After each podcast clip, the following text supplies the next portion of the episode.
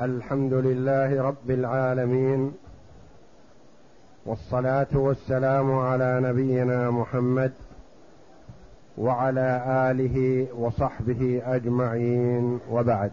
بسم الله. بسم الله الرحمن الرحيم. قال المؤلف رحمه الله تعالى فصل وإن اختلفا في قدر المبيع فقال بعتك هذا العبد بألف. فقال بل هو والجارية فالقول قول البائع نص عليه لأنه ينكر بيع الجارية فاختصت اليمين به كما لو اختلفا في أصل العقد. قول المؤلف رحمه الله تعالى فصل وإن اختلفا في قدر المبيع. هذا الفصل أورده الإمام الموفق رحمه الله في كتابه الكافي تحت باب اختلاف المتبايعين. يعني إذا اختلف المتبايعان في أمر من الأمور فالقول قول من؟ يقول رحمه الله وإذا اختلف في قدر المبيع اختلف في قدره. يعني قال المشتري بعتني ثوبين بكذا وقال البايع بل بعتك ثوبا واحدا بكذا. أو قال المشتري بعتني هذه الدار وهذه الأرض التي بجوارها. فيقول البائع بل بعتك الدار وحدها أو بعتك الأرض وحدها أو قال المشتري بعتني هذا العبد وهذه الجارية. فيقول المش... البائع بل بعتك الرجل فقط ولم ابع عليك المرأة. هذا الاختلاف في قدر المبيع. يعني البايع يدعي أنه باع شيئا والمشتري يدعي أنه اشترى أكثر. فالمشتري يقول الأرض والدار. والبايع يقول بعتك الدار وحدها. هذا اختلاف في قدر المبيع. لا في قدر الثمن ولا في صفة المبيع وإنما في القدر في ما هو المبيع هل هو كذا وكذا أم كذا فقط. يقول فقال بعتك هذا العبد بألف. فقال المشتري بل هو والجارية. يعني هو اشتريت العبد والجارية والمرأة. اشتريتهما بألف. فالقول قول البائع نص عليه. القول في هذه الحال قول البائع لأن المشتري يدعي شيئين. والمشت والبائع ينكر واحدا منهما ويقول البيع على كذا فقط. فالقول قول المنكر بيمينه لأنه غالبا اليمين في جانب الأقوى والأقوى منهما إذا لم يوجد بينة هو المنكر أما إذا وجدت بينة على هذا أو هذا فالبينة مقدمة. فالقول قول البائع نص عليه لأنه ينكر بيع الجارية فاختصت اليمين به. لأنه ينكر أحد الشيئين اللذين يدعي المشتري أنه اشتراهما. كما لو اختلفا. كما لو اختلفا في أصل العقد. كما لو اختلفا في أصل العقد. يقول أحدهما أنت بعت ويقول الآخر أنا لم أبع. فالقول قول المنكر للبيع لأن الأصل عدم البيع إلا إذا وجد دليل عليه. نعم. وإن قال بعتك هذا العبد فقال بل بعتني هذا الثوب حلف كل واحد منهما على ما أنكره. خاصة. على ما أنكره خاصة. نعم. وإن قال بعتك هذا العبد فقال بل بعتني هذا الثوب. يعني هذا اختلاف غير الاختلاف السابق. الاختلاف السابق في قدر المبيع وهما يتفقان على شيء منه ويختلفان على شيء. فالقول قول منكر الشيء. هذا الصورة اختلف في عين المبيع في عين المبيع. المشتري يقول بعتني الدار والبائع يقول بعتك الأرض. المشتري يقول بعتني هذا الثوب. البائع يقول ما بعتك هذا الثوب وإنما بعتك هذا الردى. يعني ما اتفقا على شيء واحد. اختلف في عين المبيع. والصورة الأولى اختلف في قدر المبيع. يتفقان على شيء ما ويختلفان في شيء آخر. وهنا مختلفان على عين المبيع. المشتري يقول أنا اشتريت الدار. البائع يقول لا أنا ما بعت عليك الدار وإنما بعت عليك الأرض. فهما اختلفا في عين المبيع. فكل واحد منهما مدعي لشيء ومنكر لشيء آخر. هذا ما يكون اليمين في جانب واحد وإنما في الجانبين. نعم حلفة. حلف كل واحد منهم حلف كل واحد منهما على ما أنكره خاصة. حلف كل واحد منهما على ما أنكره خاصة. المشتري يحلف يقول والله ما اشتريت الأرض لا حاجة لي في الأرض. أنا اشتريت البيت لأجل أن أسكنه. البائع يحلف على ما أنكره يقول والله ما بعت عليك البيت وإنما بعت عليك الأرض لأن البيت ما يمكن أبيعه لأني ساكن فيه أنا وأولادي. فكل واحد يحلف على ما أنكره. وهم كل واحد يدعي على الآخر خلاف ما ينكره. ثم إن كان العبد في يد البائع فليس للمشتري أخذه لأنه لا يد عليه لا يدعيه لأنه لا يدعيه ثم إن كان ما يدعيه البايع في يده لا يزال. فالمشتري لا يأخذه حتى لو حلف وحلف صاحبه لأنه أصلا ما يدعيه. مثل الصورة الذي ذكرنا الدار والأرض مثلا البايع حلف والله ما بعت عليك الدار وإنما بعت عليك الأرض.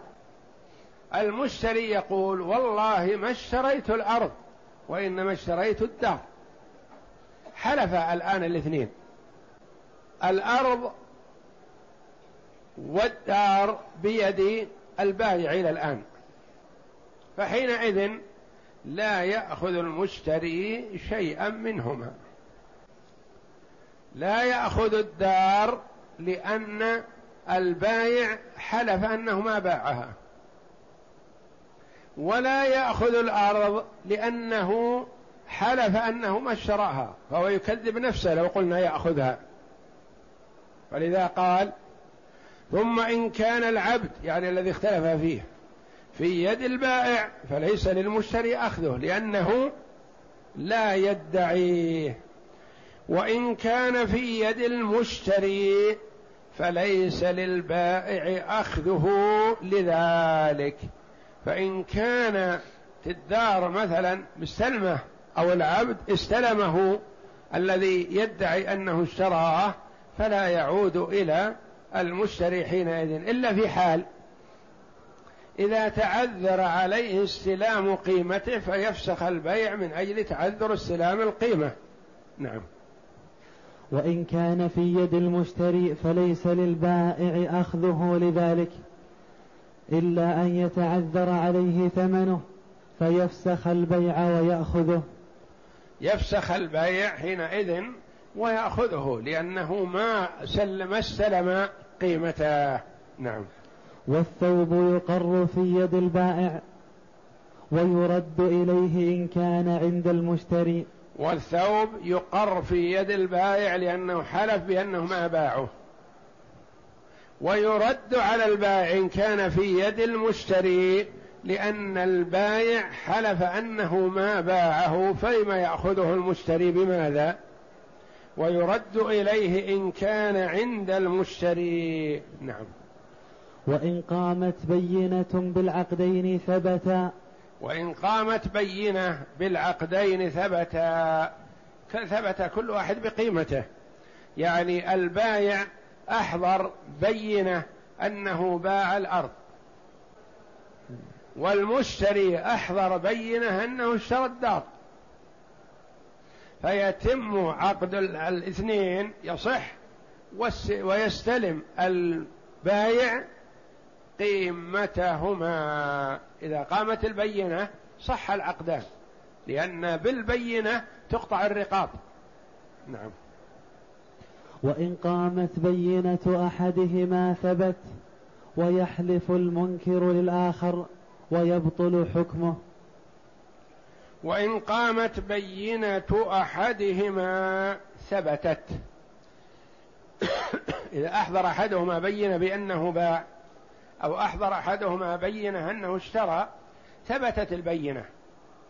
ويحلف المنكر للآخر ثم يبطل حينئذ حكم البيع ليمين المنكر للشيء لأن ذاك أثبت أنه باع لكن الآخر أنكر أنه اشترى مثلا. فلا يلزم وقد حلف يمين بأنه ما اشترى حينئذ ترجع البضاعة أو العين المباعة على صاحبها. نعم. فصل. وإن اختلفا في صفة الثمن. وهذه الأشياء الاختلافات قد تكون في أشياء ذات قيمة. يعني مثل ما مثلت أنا بالدار مثلا والأرض. يدعي هذا كذا ويدعي هذا كذا ويكون بينهما خلاف كبير. ويتطلب الرفع للحاكم فالحاكم يسمع منهما ويحلف كل واحد اليمين المتوجهة إليه ثم يحكم بما يريه الله جل وعلا أنه الحق.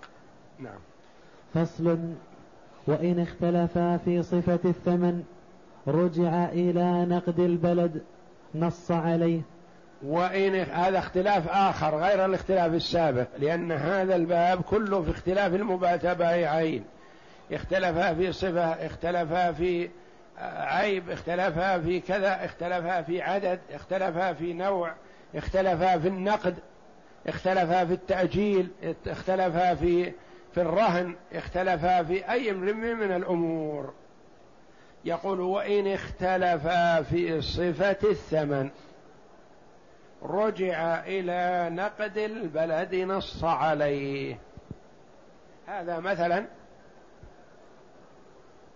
عرض البضاعة للبيع فجاء المشتري فقال بكم هذا؟ قال بعشرة. وسكت. قال المشتري اشتريت بعشرة. انتبه معي. فأخرج المشتري من جيبه عشرة ريالات وسلمها للبايع لصاحب الدكان. فقال صاحب الدكان لا يا أخي ما هو كذا. أنا بعت عليك بعشرة دولارات لأني أعرف أنك أنت مثلا تتعامل بالدولار. ربما يكون ما معك ريالات. فقال المشتري لا أنا في مكة. مكة ما في بيع وشراء بالدولارات. أنا اشتريت بالريال. على معرض قلت لي بعشرة فاشتريت أنا بعشرة ريالات. اختلف. البائع يقول أنا راعيت المشتري لأنه وافد وربما ما يكون معه دراهم ريالات أو البيع وقع في المطار مثلا. هذا نازل من الطائرة الآن؟ ما معه ريالات. والمشتري وجد هذه السلعة رخيصة بعشرة ريالات فأخذها. فاختلف فارتفع إليك لتحكم بينهما بما أراك الله. تقول انظر في قول أهل العلم رحمة الله عليهم. جئت إلى كتاب الكافي فوجدت أنه يقول الرجوع إلى نقد البلد.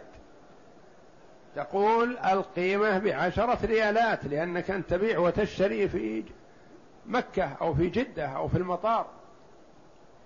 ولا يتعامل بالدولار ولا بالجنيه ولا بكذا وإنما يتعامل بالريال. فالبيع بنقد البلد. هذا إذا كان في البلد نقد واحد معتبر مثل هنا مثلا البيع والشراء كله بالريال. ولا يباع ويشترى مثلا بالدولارات أو بالجنيهات أو بالربيات أو بالدراهم وإنما بالريال السعودي. رجع إلى نقد البلد. نص عليه. نعم. فإن كان فيه نقود رجع إلى أوسطها وعلى وإن كان فيه نقود رجع إلى أوسطها يعني ما هو الغالي وله الرخيص. افرض مثلا بلدا ما تتعامل بالريال والدولار والجنيه وكذا وكذا معاملة عملات كثيرة يباع ويشترى بها كلها لأنها مثلا ما للبلد نقد معتبر وإنما يتعاملون بجميع أنواع النقد. فاشترى المشتري يظن أنه بالعملة الرخيصة والبايع باع على أنه بالعملة الغالية. فاختلف عند التسليم والاستلام. فكيف الرجوع؟ إلى ماذا؟ ارتفع إليك فتقول في عملات مثلا يساوي خمسة. الوحدة منها تساوي خمسة. وعملة تساوي واحد. وعملة تساوي ثلاثة. كيف تقول؟ أقول الوسط. أقول الوسط. لا الغالي ولا الرخيص النازل وإنما بالوسط. هذا إذا كانت كلها مستعملة بكثرة كلها مستعملة. يبيعون مثلا بكذا ويبيعون بالجنيه يبيعون بالدولار يبيعون بالدرهم يبيعون بالريال العماني. وهكذا مثلا. عملات متفاوتة. منها ما يساوي ثلاثة ومنها ما يساوي خمسة ومنها ما يساوي سبعة. فنقول في الوسط. وإن كان فيه نقود رجع إلى أوسطها. نعم. وعلى من القول قوله اليمين؟ لأن الظاهر صدقه فكان وعلى من القول قوله اليمين؟ يحلف. القول قول من؟ المنكر غالبا. منكر هذا الشيء. يعني المنكر للأعلى هو الذي القول قوله. عليه أن يحلف يقول والله ما اشتريت على أنها مثلا بالدولار وإنما اشتريت على أنها بالريال مثلا. فيحلف لأن الظاهر صدقه. نعم. فكان القول قوله كالمنكر وقال القاضي يتحالفان. وقال القاضي أبو يعلى إذا اختلفا وكانت كلها النقود سائدة في البلد مستعملة. إذا اختلفا يتحالفان. يعني كل واحد يحلف لصاحبه ثم إن شاء فسخ البيع. وإن رضي أحدهما بيمين صاحبه أخذه. لأن من حلف على إنكار شيء لا يلزمه إلا برضاه. مثلا تحالف حلف هذا إني ما بعت بالريال وحلف الآخر إني ما اشتريت بالدولار نقول حينئذ ينتهي العقد يتوقف فيه. إلا إن رضي أحدهما وقبله بما قال صاحبه. لأن من حلف على إنكار شيء ما يلزم به وإلا ما الفائدة من يمينه؟ فصل. وإن اختلفا من أجل أو شرط في أجل. في أجل أو شرط أو رهن أو ضمين ونحوه ففيه روايتان إحداهما القول قول من ينكره مع يمينه لأنه منكر فأشبه منكر العقد من أصله. والثانية يتحالفان لأنهما اختلفا في صفة العقد فأشبه ما لو اختلفا في قدر الثمن. وإن اختلفا في أجل أو شرط أو رهن أو ضمين ونحوه ففيه روايتان. اختلفا في شرط. شخص اشترى قطعة قماش من شخص ما خياط. واشترط المشتري قال أنا أشتري هذه القطعة لكن شرط تخيطها لي ثوب. ثم إن البائع لف قطعة القماش ووضعها في كيس وسلمها للمشتري وقال ادفع الثمن. قال لا. أنا ما اشتريت قطعة قماش. اشترطت عليك على أن تخيطها ثوب. قال أبدا. أنا ما التزمت لك بهذا الشرط. أنا إذا أردت أنا بعت عليك الآن بخمسين. ولو أردت أني أخيطها لخطتها بدونك وبعتها بمئة. ويقول المشتري أنا ما اشتريت قطعة قماش ماذا أعمل بها؟ وماذا أستفيد منها؟ أنا أريدها ثوب. أنا اشتريتها منك بخمسين على أن تخيطها. فاختلفا فرجعا إليك. يعني اختلفا بعدما تفرقا من مجلس العقد.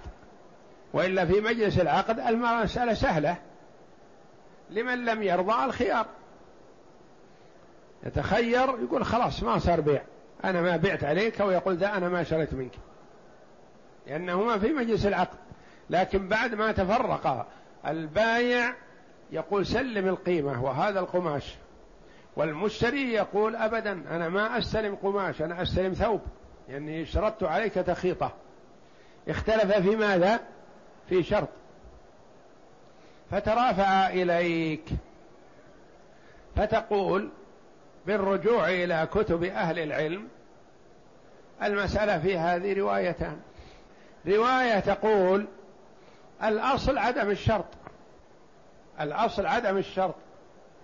لأن الأصل في المبايعات الغالب عدم الاشتراط. والشرط عارض. ثم إن الشرط هذا منكره البايع. فالرواية الأولى تقول القول قول من ينكره. ينكر الشرط بيمينه. يحلف. يقول والله ما التزمت لك بخياطة الثوب ثم تأخذ القطعة وتدفع القيمة. لأن الأصل عدم الشرط والشرط عارض. الرواية الأخرى تقول يتحالفان يعني يحلف المشتري بأني ما اشتريت إلا بعدما التزمت لي بالخياطة. ويحلف البايع بأني ما التزمت لك بالخياطة. ثم إذا تحالف إن شاء أحدهما يمضي البيع على قول صاحبه بخياره وإن شاء ألغى البيع. هذا اختلف في شرط. فيه روايتان. القول قول من ينفي الشرط. الرواية الثانية أنهما يتحالفان ثم يلغى البيع. في شرط اختلف في في أجل أو شرط. اختلف في الأجل. مثلا المشتري اشترى الدار بمائة ألف ثم جاء البايع يقول هذه الدار خالية من الشواغل الآن استلمها. وسلمني مئة ألف القيمة. يقول من أين؟ أنا اشتريت الدار بمئة ألف لكن اشترطت عليك أني أدفع في كل شهر ألف أو عشرة آلاف أو أقل أو أكثر. المهم أني ما أستطيع أدفع لك مئة ألف دفعة واحدة وأنا طلب اشترطت الأجل. فيقول البايع ما بعت الدار بمئة ألف إلا أنا محتاج وأنا أريد مئة ألف دفعة واحدة أسلمها لمن يطالبني بحقه. ولولا مطالبة الرجل لي ما بعت داري وماذا أستفيد إذا بعت داري بمائة ألف كل شهر ألف؟ ضاعت علي فاختلفا في الأجل. نقول في هذه روايتان. الرواية الأولى القول قول من ينكر الأجل لأن الأصل في البيع والشراء أنه نقد. القول الآخر الرواية الأخرى أنهما يتحالفان. قد يقول قائل ما الفرق بين هذا وهذا؟ ما الذي يترتب عليه؟ نقول الفرق كبير. إذا قلنا القول قول من ينكر الأجل أننا نلزم بالبيع ويتم البيع ونقول للمشتري سلم المبلغ الآن وإلا حبسناك وإلا بعنا ما تملك وسددنا المبلغ لأنك اشتريت نقدا. وإذا قلنا يتحالف الأمر في سعة. نقول احلف أنك ما اشتريت بالنقد وإنما اشتريت بالأجل فيحلف. نقول للبائع احلف أنك ما بعت بالأجل وإنما بعت بالنقد فيحلف. فلا يتم بيع حينئذ. لكن في الصورة الأولى إذا قلنا القول قول من ينكر الأجل يتم البيع ويلزم المشتري بسداد المبلغ نقدا. وإن اختلف في أجل أو شرط أو رهن. اختلف في الرهن. يقول البايع مثلا أنا بعتك الدار على أنك ترهنني أرضك هذه أو دارك هذه. ويقول المشتري لا أنا اشتريت على ذمتي ولم ألتزم لك برهن. فيقول البايع ومن يضمن لي حقي؟ ما أستطيع أسلمك البضاعة وأنت ما أعطيتني رهن وأنا اشترطت عليك عند البيع أنها برهن. فاختلفا فأتيا إليك فتقول فيه روايتان عن الإمام أحمد.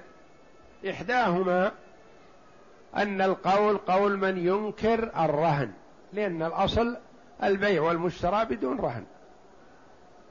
الرواية الثانية أنك تحلف هذا وتحلف هذا وتلغي البيع.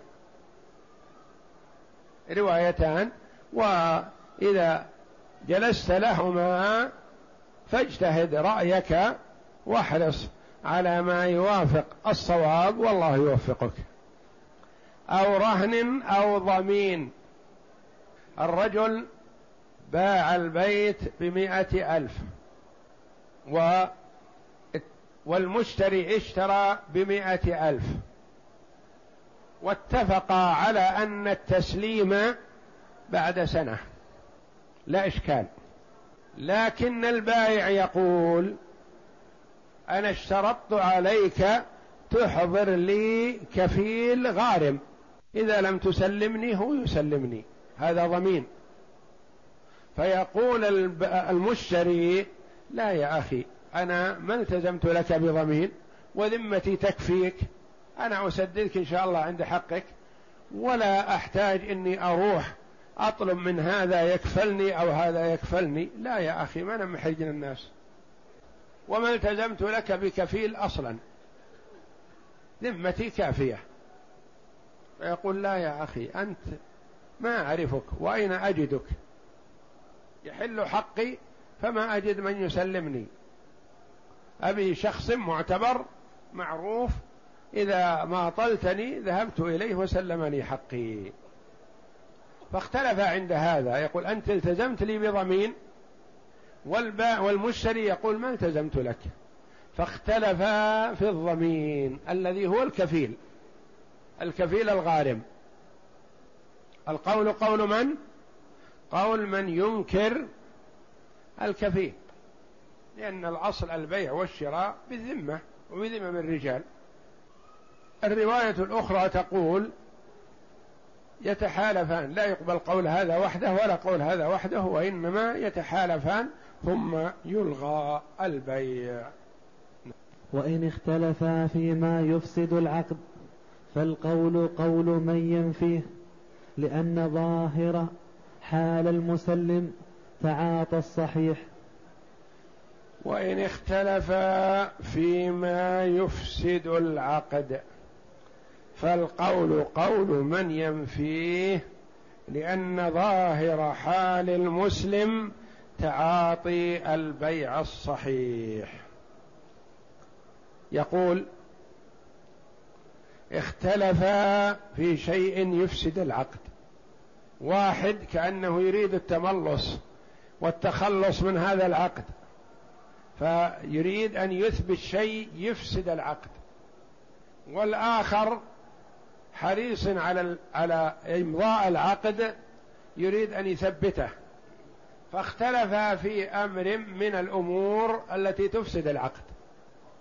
مثلا باع عليه هذه الفرس بمئة سقا بمئة سقا من العسل. مثلا تبايع قال أشتري منك هذه الفرس بمئة سقا من العسل. مئة سقا مملوءة عسل. فتبايع على هذا. فبعد ما استلم الرجل الفرس وأخذها جاء بمئة سقا من الخمر. وقال أنت بعت علي الفرس بمئة سقا من الخمر. والدليل على هذا إنك بعت علي ما عندنا أحد. لأن أنك جاحد لهذا الشيء تعرف أنه ما يجوز. وهل يصح أيها القاضي البيع والشراء بالخمر؟ أنا اشتريت منه بالخمر لكن أريد أفضحه. ما نيتي أسدده من الخمر؟ أحدهما قال لا يا أخي أنا ما بعت عليك بالخمر ولا أشرب الخمر ولا أقربه وقد حرمه الله ورسوله وإنما بعت عليك بمئة سقى عسل. قال لا أبدا أنت بعت علي بمئة سقى من الخمر. اختلفا في شيء يفسد العقد. من المعلوم أنه إذا كان البيع والشراء بمئة سقى من العسل فهذا بيع صحيح. ولا غبار عليه. إذا كان البيع والشراء بمئة سقى من الخمر فهو باطل وحرام ولا يمضي البيع البيع فاسد. اختلفا فيما يفسد العقد. فالقول قول من ينفيه لأن الأصل في المسلم أنه ما يبيع ويشتري بالخمر ولا يبيع ويشتري بالبيوع الفاسدة وإنما يشتري ويبيع بالبيوع الصحيحة. فالقول قول من ينفيه منهما. لأن ظاهر حال المسلم يعني الرجل المسلم أنه ما يتعاطى أي البيوع المحرمة. ومثله مثلا لو ادعى تداعي في بيع ما وقال أنت بعت علي بمعاملة ربوية. ويقول البايع أبدا أنا ما بعت عليك إلا مبايعة صريحة صحيحة. وما اشترطت شيئا يقربنا من الربا. المشتري كأنه حريص على إفساد البيع. فيقول بعت علي بمعاملة ربوية. البائع يقول بعت عليك بمعاملة صحيحة شرعية. فالقول قول من؟ إذا لم يوجد بينة قول من ينكر البيع الفاسد ويدعي العقد الصحيح لأن الأصل في المسلم أنه لا يبيع ويشتري بالربا وقد حرمه الله جل وعلا أشد التحريم. فهو محرم بالكتاب والسنة وإجماع المسلمين. ومن يتعامل بالربا فكأنما تجشم النار على وجهه يعني قصد بنفسه دخول النار والعياذ بالله.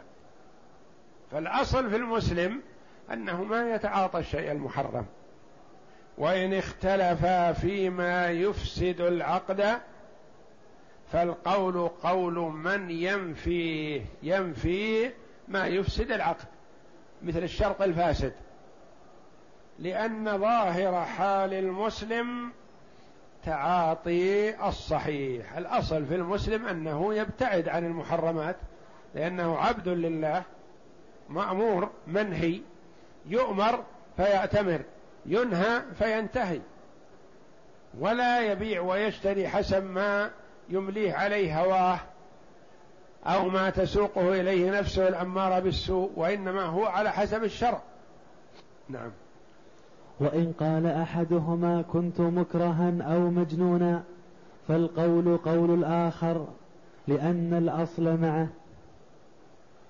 وإن قال أحدهما كنت مكرها أو مجنونا فالقول قول الآخر لأن الأصل معه. ترافع إليك في قضية بيع بيت.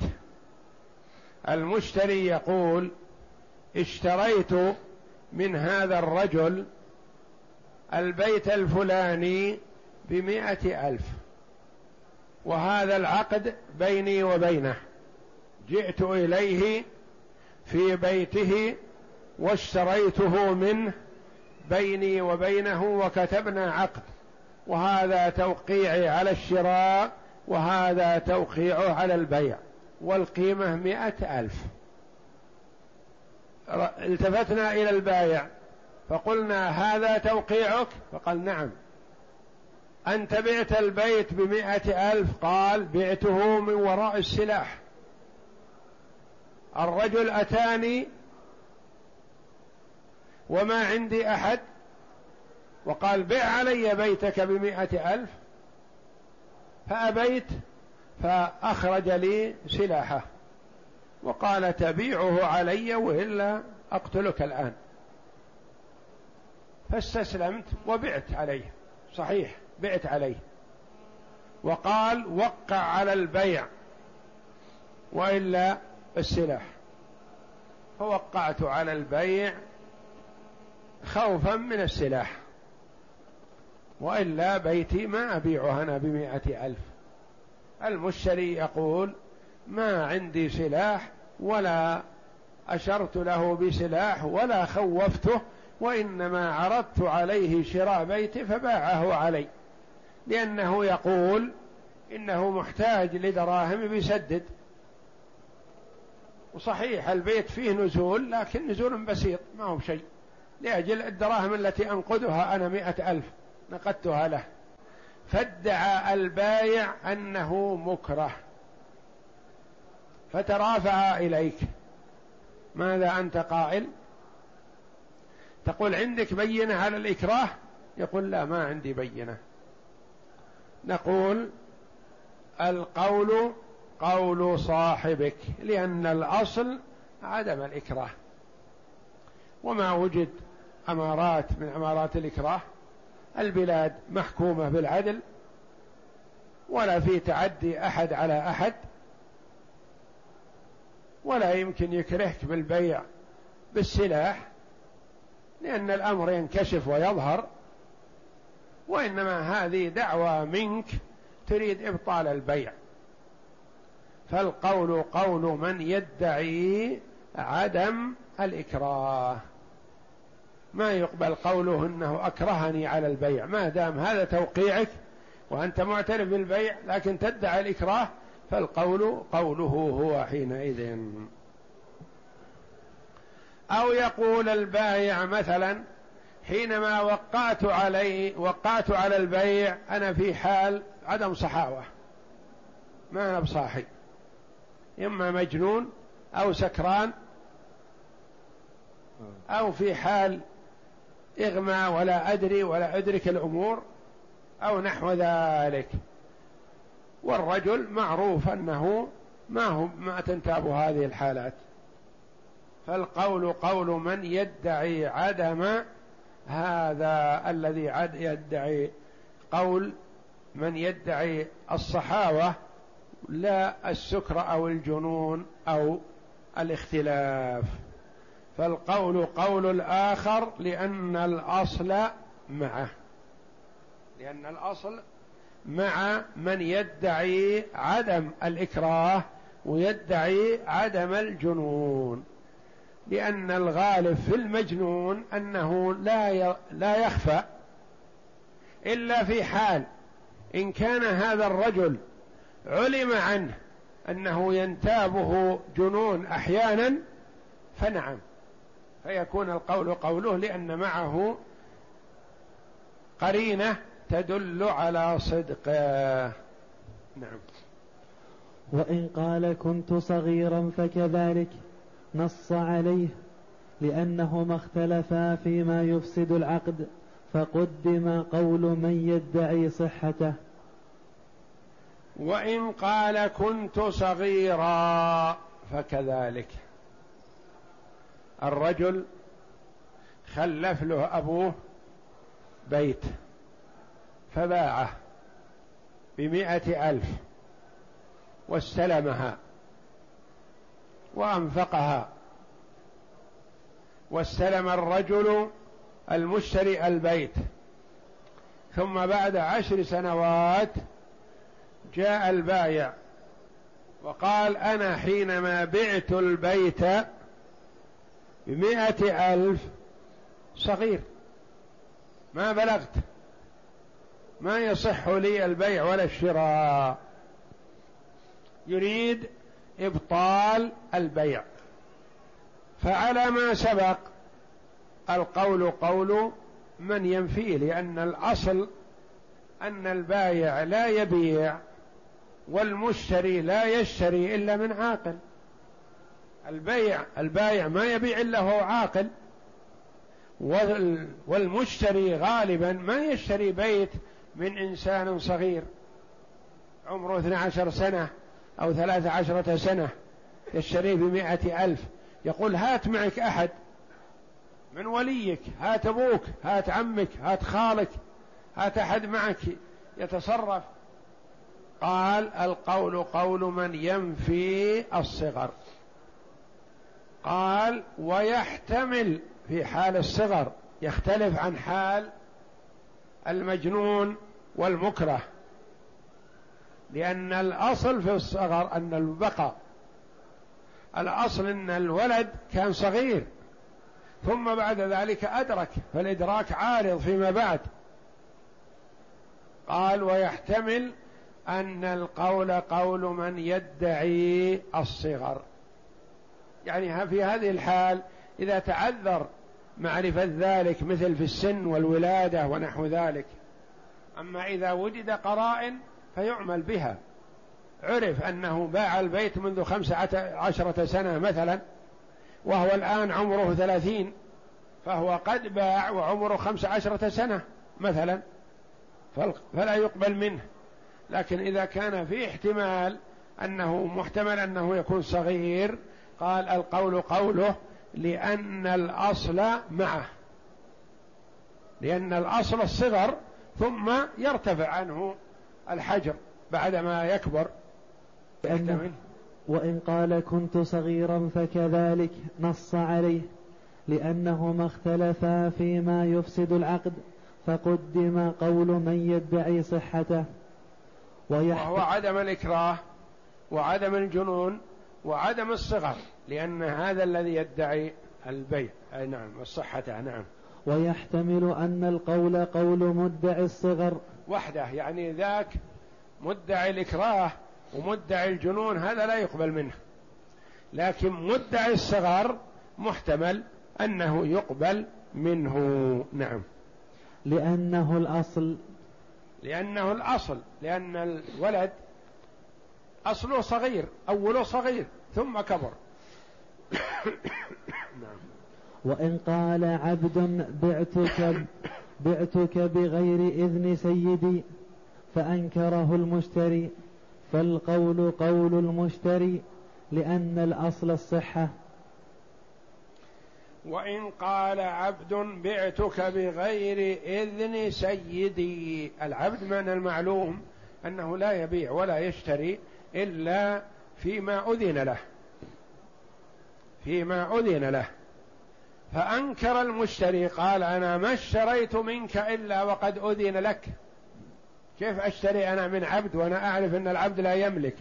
وإنما اشتريت لك اشتريت منك بناء على أنه قد أذن لك. فيقول أنا بعت عليك وما أذن لي.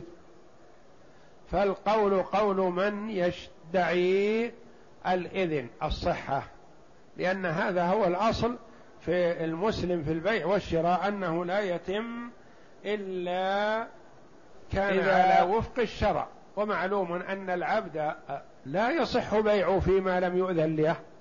فيقول أنا ما اشتريت منك إلا بعدما علمت أنه قد أذن لك سيدك. نعم وأنكره وإن أنكره السيد فالقول قوله لأن الأصل معه. وإن أنكره السيد يعني أنكر الإذن.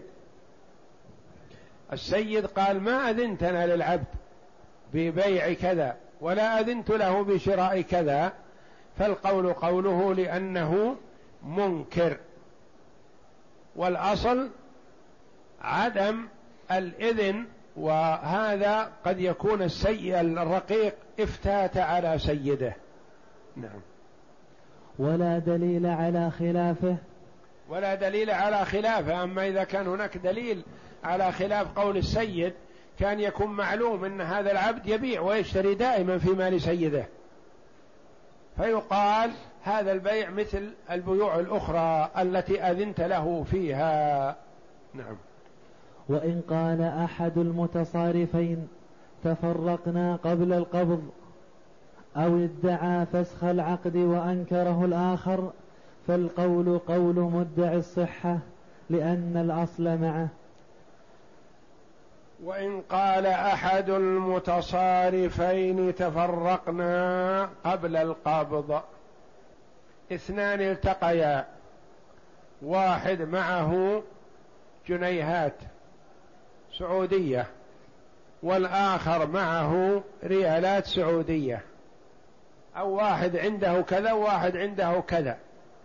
فتصارفا. قال أشتري منك الجنيه السعودي مثلا بثلاثمائة ريال. فاشترى واحد من الآخر. ثم مشتري الجنيهات أخذها معه. ومشتري الريالات أخذها معه. ثم أحدهما تحسف على هذه المصارفة. فكر كيف يفسد العقد هذا. فقال أدعي أننا تصارفنا وتفرقنا قبل أن يستلم بعضنا من بعض ثم استلم بعضنا من بعض. هذه طريقة شيطانية لقنها إياه الشيطان من أجل أن يفسخ العقد. فترافع إلى القاضي. فاستمع القاضي إلى قول صاحب الذهب. فقال أنا معي ذهب وبعت عليه الجنيه بثلاثمائة ريال. وسلمني الريالات وسلمته الجنيهات ونحن في مجلس واحد. الآخر يقول لا صحيح إننا تصارفنا أنا وأنت الجنيه بثلاثمائة ريال لكن أنت أعطيتني الجنيهات في المجلس اللي حنا فيه. ثم تفارقنا أنا وأنت أنا قلت لك ما معي ريالات الآن فأنت أذنت لي إني أروح أجيبه من البيت. وذهبت إلى البيت معي جنيهاتك وأنت ما استلمت ريالاتي. فأحضرت لك الريالات وسلمتها لك وانت جالس في المكان. تنتظرني. ماذا تقول أيها القاضي؟ أليس هذا البيع المصارفة باطلة؟ قال نعم إذا ثبت هذا فهذا باطل. لأن البيع المصارفة لابد يدا بيد. وأحدهما يقول ما كان معي أنا ذهبي أو دراهمي وإنما استلمت الذي أنت أعطيتني وذهبت أجيب لك دراهمي من البيت الذي يريد إبطال البيع. فادعى هذه الدعوة. فالقول قول من؟ ولا بينة لواحد منهما. القول قول من؟ من ينكر إفساد البيع لأن الأصل في المسلمين ألا يتصارفا تصارفا تصرفا باطلا. وإن قال أحد المتصارفين تفرقنا قبل القبض أو ادعى فسح العقد. ادعى فسخ العقد في مجلس العقد. وأنكره الآخر فالقول قول مدعي الصحة. يعني صحة البيع أو صحة الصرف أو أنه لم يفسخ العقد. لأن الأصل معه والله أعلم وصلى الله وسلم وبارك على عبده ورسول نبينا محمد وعلى آله وصحبه أجمعين.